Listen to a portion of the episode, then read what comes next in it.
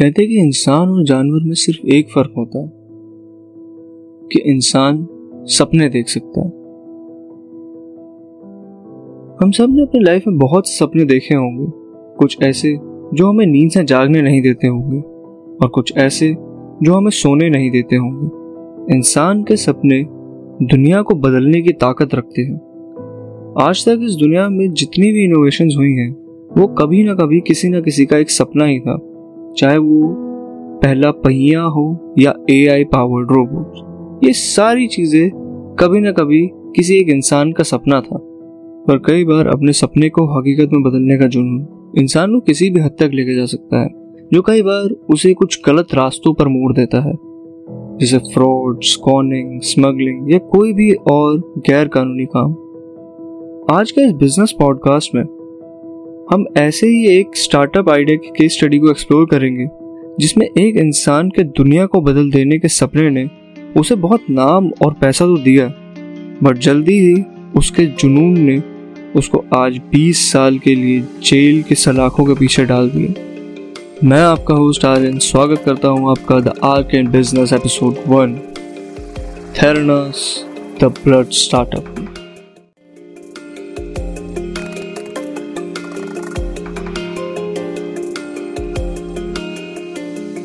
Theranos एक American based privately held health and technology breakthrough startup था, जो कि क्लेम करता था कि खून की एक छोटी सी बूंद से दर्जनों ब्लड टेस्ट किए जा सकते हैं, एक बहुत ही फास्ट और इकोनॉमिकली इफेक्टिव तरीके से, जो कि उस टाइम पे एक बहुत रिवोल्यूशनरी एंड इंस्पायरिंग स्टार्टअप था।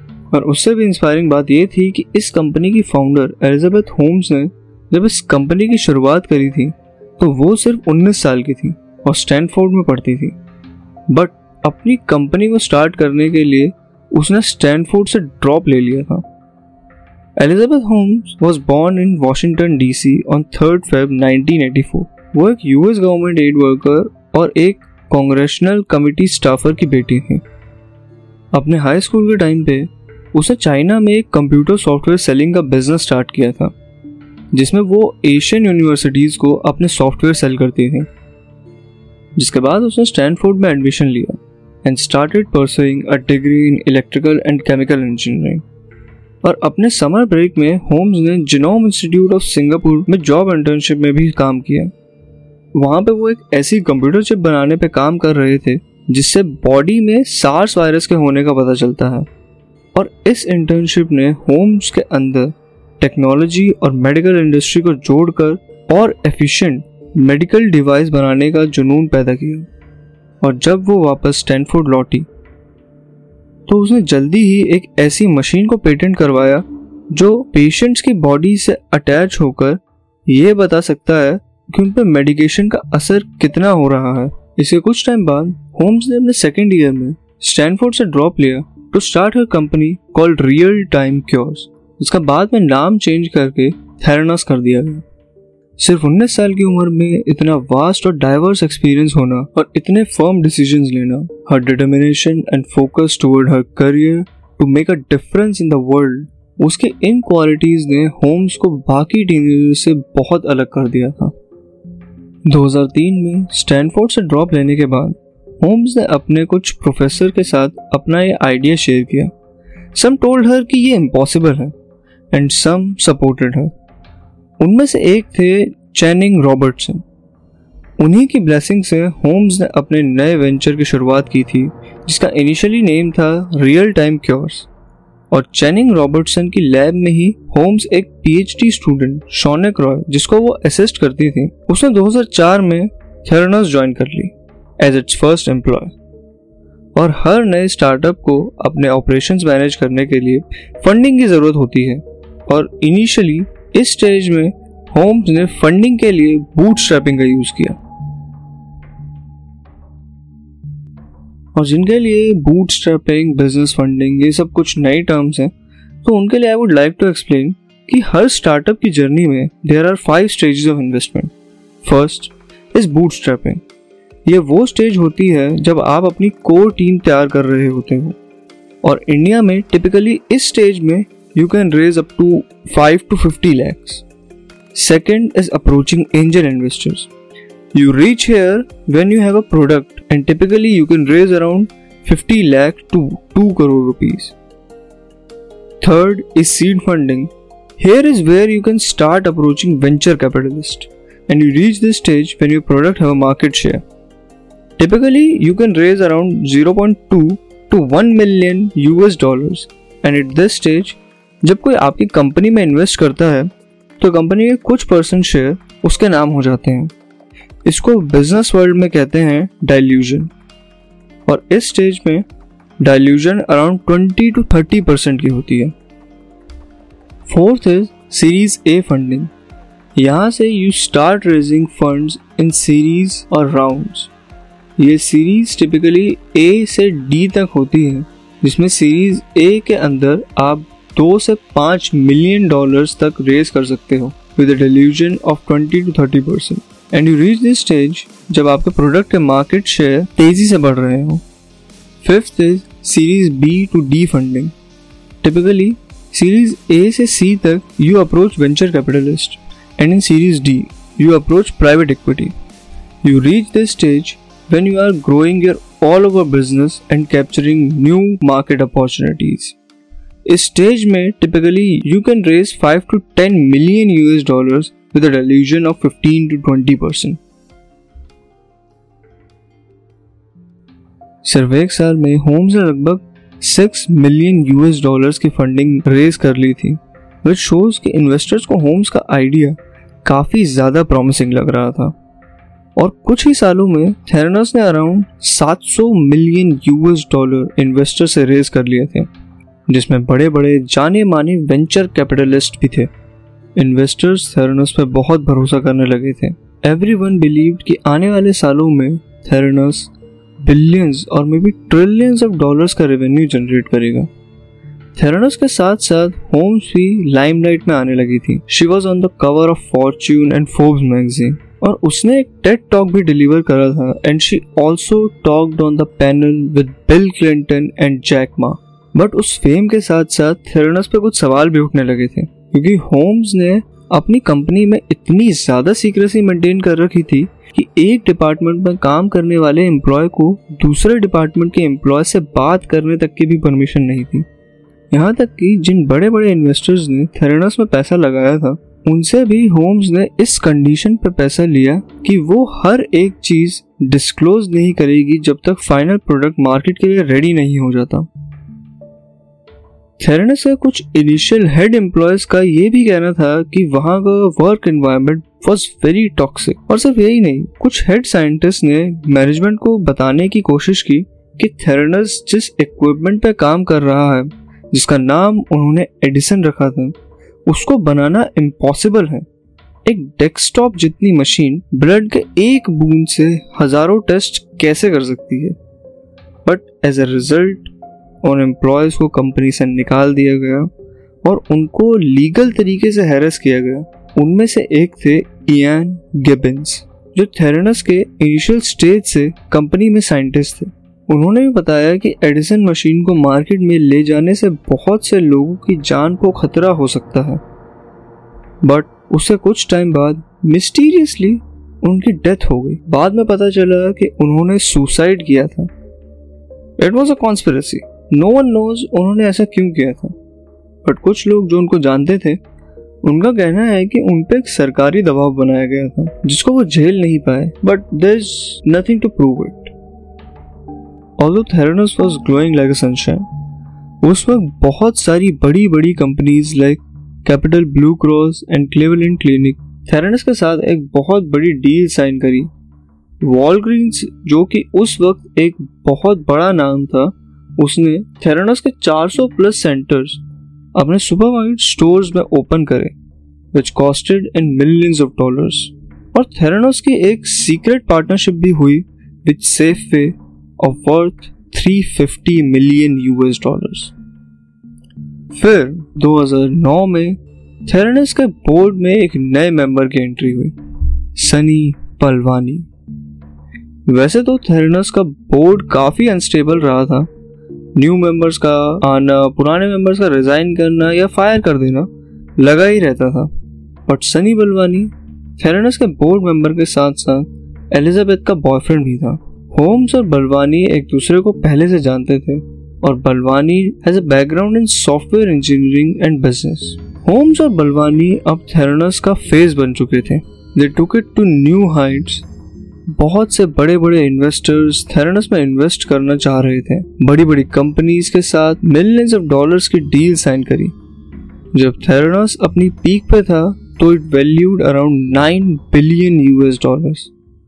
और उस वक्त होम्स दुनिया के richest and youngest women entrepreneur बन गई थी with a net worth of around $4.5 billion as the Forbes magazine quoted. But Theranos पर उठने वाले सवाल अब और बढ़ने लगे थे। 2013 में होम्स चाहती थी कि थेरानोस टेक्नोलॉजी को मिलिट्री में भी यूज किया जाए। उस टाइम पे लेफ्टिनेंट कर्नल डेविड शूमेकर ने थेरानोस की एफडीए अप्रूवल को क्वेश्चन किया, क्योंकि उस टाइम तक थेरानोस को कोई भी एफडीए अप्रूवल नहीं था। हालांकि बाद में जुलाई 2015 में थेरानोस को एफडीए अप्रूवल मिल गया, बट सिर्फ हर्पीस टेस्ट के लिए। और जो लोग नहीं जानते एफडीए क्या है, तो फूड एंड ड्रग एडमिनिस्ट्रेशन एक यूएस फेडरल एजेंसी है department of health and human services की। आसान शब्दों में बोलूं तो ह्यूमन बॉडी और हेल्थ से रिलेटेड प्रोडक्ट्स या सर्विसेज आप प्रोवाइड करते हो तो one of the biggest quality grade certification जो आपको मिल सकती है वो है एफडीए सर्टिफिकेशन। और बहुत कम कंपनीज को FDA सर्टिफिकेशन मिल पाता है, क्योंकि FDA बहुत ज़्यादा डिटेल्ड इंस्पेक्शन और टेस्ट करता है और कुछ भी गड़बड़ हो तो उसका जुर्माना भी बहुत बड़ा होता है।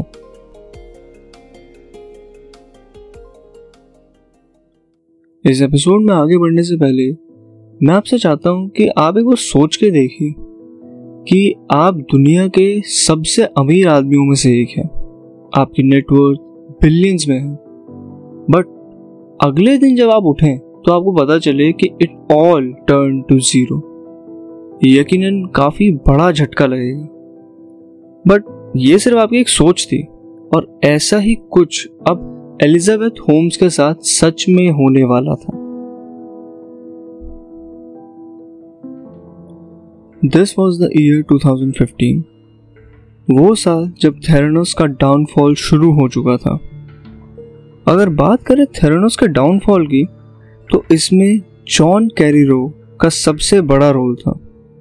जॉन एक इन्वेस्टिगेटिव रिपोर्टर थे जो वॉल स्ट्रीट जर्नल के लिए काम करते थे। 26 फरवरी 2015 जॉन को थेरानोस के खिलाफ एक टिप मिली थी, थेरानोस के ही एक फॉर्मर लैब डायरेक्टर से, जिसमें उसने बताया कि थेरानोस बहुत से अनएथिकल और हार्मफुल प्रैक्टिसेस में इन्वॉल्व है। बाद में उसे यह भी पता चला कि जो मशीन थेरानोस में ब्लड टेस्टिंग के लिए प्रोड्यूस की जा रही थी वो इनएक्यूरेट रिजल्ट्स प्रोवाइड कर रही थी, जो बहुत से लोगों की जान को जोखिम में डालने की बात थी। इससे रिलेटेड और फैक्ट्स तब सामने आए जब एफडीए ने थेरानोस लैब में विजिट किया, जिसमें एफडीए ने कंपनी को बताया कि वो एक अनक्लियर मेडिकल डिवाइस की शिपिंग कर रहे हैं। जिसके बाद नवंबर में सेफवे कंपनी, जो थेरानोस के सबसे बड़े पार्टनर में से एक थी, उसने अपनी डील कैंसिल कर दी। एंड आफ्टर दैट जनवरी 2016 में कुछ फेडरल रेगुलेटर्स जैसे सीएमएस और एसईसी को भी थेरानोस में कुछ प्रॉब्लम्स नजर आने लगी, जिस वजह से CMS ने थेरानोस को बैन करने की धमकी दी। मई 2016 में बलवानी कंपनी से बाहर निकल गया और नेक्स्ट मंथ जून में फोर्स मैगजीन ने होम्स की नेटवर्थ को रिवाइज किया, जो कि पहले $4.5 बिलियन थी, वो अब $0 हो चुकी थी। और कंपनी की वैल्यूएशन भी अब $9 बिलियन से सिर्फ $800 मिलियन हो चुकी थी। इस ही महीने वॉलग्रीन्स, जो कि एक टाइम पे थेरानोस की सबसे बड़ी रिटेल पार्टनर थी, उन्होंने कंपनी के साथ अपनी पार्टनरशिप एंड कर ली। And the following month Theranos को लैब सर्विसेज बिजनेस से बैन कर दिया गया। और इसके बाद तो जैसे थेरानोस पे कोर्ट केसेस की लाइन लग गई थी। अक्टूबर 2016 में थेरानोस के इन्वेस्टर पार्टनर फंड मैनेजमेंट ने कंपनी को स्यू कर दिया फॉर $96.1 मिलियन सिक्योरिटी फ्रॉड्स के लिए। फिर नवंबर में वॉलग्रीन्स ने भी कंपनी को ब्रीच ऑफ कॉन्ट्रैक्ट्स के लिए स्यू कर दिया। जनवरी 2017 तक थेरानस ने लगभग 41% ऑफ स्टाफ को ले ऑफ कर दिया था। मार्च 2018 में SEC ने होम्स और बलवानी को मैसिव फ्रॉड्स के लिए चार्ज किया था, involving more than $700 million from investors, जिसके लिए उन्होंने अपनी कंपनी की टेक्नोलॉजी, बिजनेस और फाइनेंशियल स्टेटमेंट के बारे में काफ़ी फॉल्स स्टेटमेंट दी थी।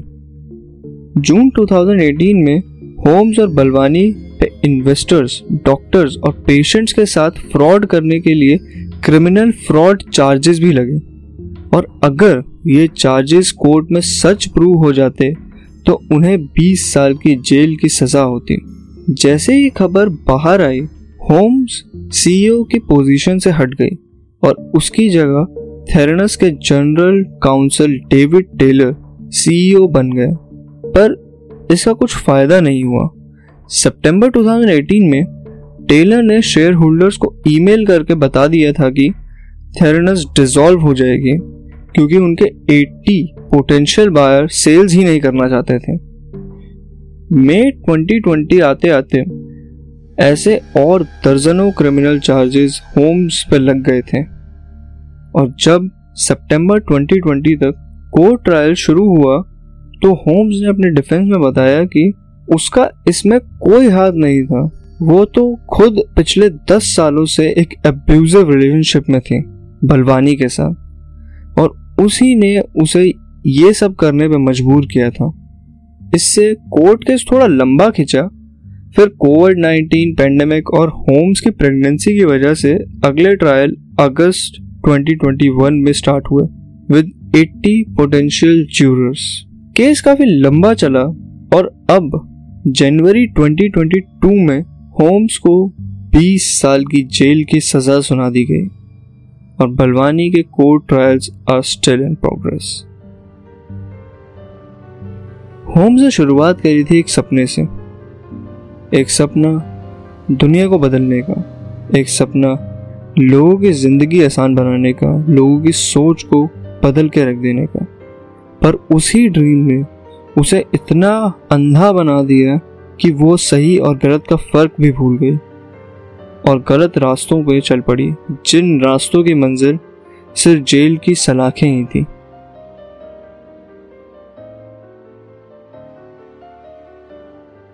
अब at this point of time अगर हम इस पूरे बिजनेस को, इस पूरी केस स्टडी को एनालाइज करें तो हमें पता चलेगा कि देयर वर 7 बिगेस्ट मिस्टेक्स जो एलिजाबेथ होम्स ने की, जिसकी वजह से उसकी और उसकी कंपनी की वैल्यूएशन बिलियन से 0 पे पहुंच गई।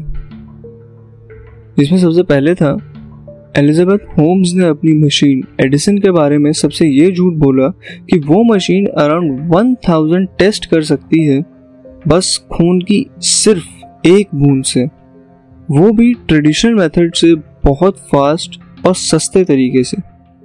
बट एसईसी की रिपोर्ट से पता चला कि होम्स और कुछ एम्प्लॉयज़ पहले से जानते थे कि उनकी मशीन सिर्फ 10 से 12 टेस्ट ही परफॉर्म कर सकती है, और होम्स ने ये सच सबसे छुपाया कि वो लोग एक्चुअली काफ़ी बार ट्रेडिशनल मेडिकल इक्विपमेंट्स का ही यूज़ करते थे अपनी लैब्स में। सेकंड, एलिजाबेथ होम्स ने अपने सबसे बड़े रिटेल पार्टनर में से एक वॉलग्रीन्स को धोखे में रखा। जब 2013 में वॉलग्रीन्स के एग्जीक्यूटिव थेरानस में डिमॉन्स्ट्रेशन के लिए आने वाले थे तो होम्स ने अपने एम्प्लॉयज़ को एक फेक सेटअप करने के इंस्ट्रक्शंस दिए, जिससे वो अपनी मशीन के नाम पे ट्रेडिशनल इक्विपमेंट का यूज़ करके ब्लड टेस्ट कर सके। एग्जीक्यूटिव्स को पता ही नहीं चला कि लैब में टेस्टिंग थेरानस के इक्विपमेंट से हो रही है या किसी और लैब इक्विपमेंट से, जिसकी वजह से वॉलग्रीन्स ने थेरानस को $100 मिलियन भी प्रोवाइड करे उनके ऑपरेशंस को हेल्प करने के लिए। बट बाद में जब SEC की इंस्पेक्शन हुई तो पता चला कि वो सब झूठ था। थेरानस की टेक्नोलॉजी तो अभी काम करने के लिए रेडी भी नहीं हुई थी, जिसकी वजह से उन्होंने लोगों का ट्रस्ट और वॉलग्रीन्स की डील दोनों खो दी। Third, fake demonstrations. थेरानोस ने सिर्फ अपने रिटेल पार्टनर्स के साथ ही नहीं बल्कि अपने इन्वेस्टर्स के साथ भी परफॉर्म की थी। होम्स ने अपने सारे इन्वेस्टर्स को भी धोखे में रखा। इन्वेस्टर्स को भी लग रहा था कि जो ब्लड टेस्ट रिपोर्ट्स वो देख रहे हैं वो थेरानोस की टेक्नोलॉजी से ही हुई है, जिसके वजह से थेरानोस को सिर्फ एक साल में अराउंड $700 मिलियन की इन्वेस्टमेंट मिल गई थी। बट जब SEC की रिपोर्ट सामने आई तो होम्स को सारी अमाउंट इन्वेस्टर्स को वापस करनी पड़ी और उस पर फ्रॉड्स के चार्जेस भी लगे। फोर्थ, होम्स ने बहुत से इन्वेस्टर्स को पिच करते हुए ये भी बोला कि थेरानोस की technology US department of defence ने अफगानिस्तान में बैटलफील्ड्स में और कैजुअलिटीज़ को ट्रांसपोर्ट करने वाले मेडिवेक हेलीकॉप्टर्स में भी डिप्लॉय करी है, जबकि असल में थेरानोस की टेक्नोलॉजी डिपार्टमेंट ऑफ डिफेंस की बस एक बर्न स्टडी में यूज़ की गई थी, जो कि एक फॉल्स पिचिंग थी and it also considered under frauds. Fifth, Theranos ने अपने इन्वेस्टर से वादा किया था कि 2014 के फाइनेंशियल ईयर में वो अराउंड $100 मिलियन का रेवेन्यू जनरेट करने वाले हैं और 2015 के फाइनेंशियल ईयर के लिए उनके पास पूरे प्लान्स हैं कि वो अराउंड $1 बिलियन जनरेट कर सकते हैं। बट जब SEC की रिपोर्ट आई तो पता चला कि थेरानोस ने 2014 में सिर्फ $100,000 का ही रेवेन्यू जनरेट किया था, which was nowhere near to the target. ये सब फिर से सिर्फ एक झूठ था ताकि बोर्ड मेंबर्स, इन्वेस्टर्स और एम्प्लॉयज का भरोसा बना रहे।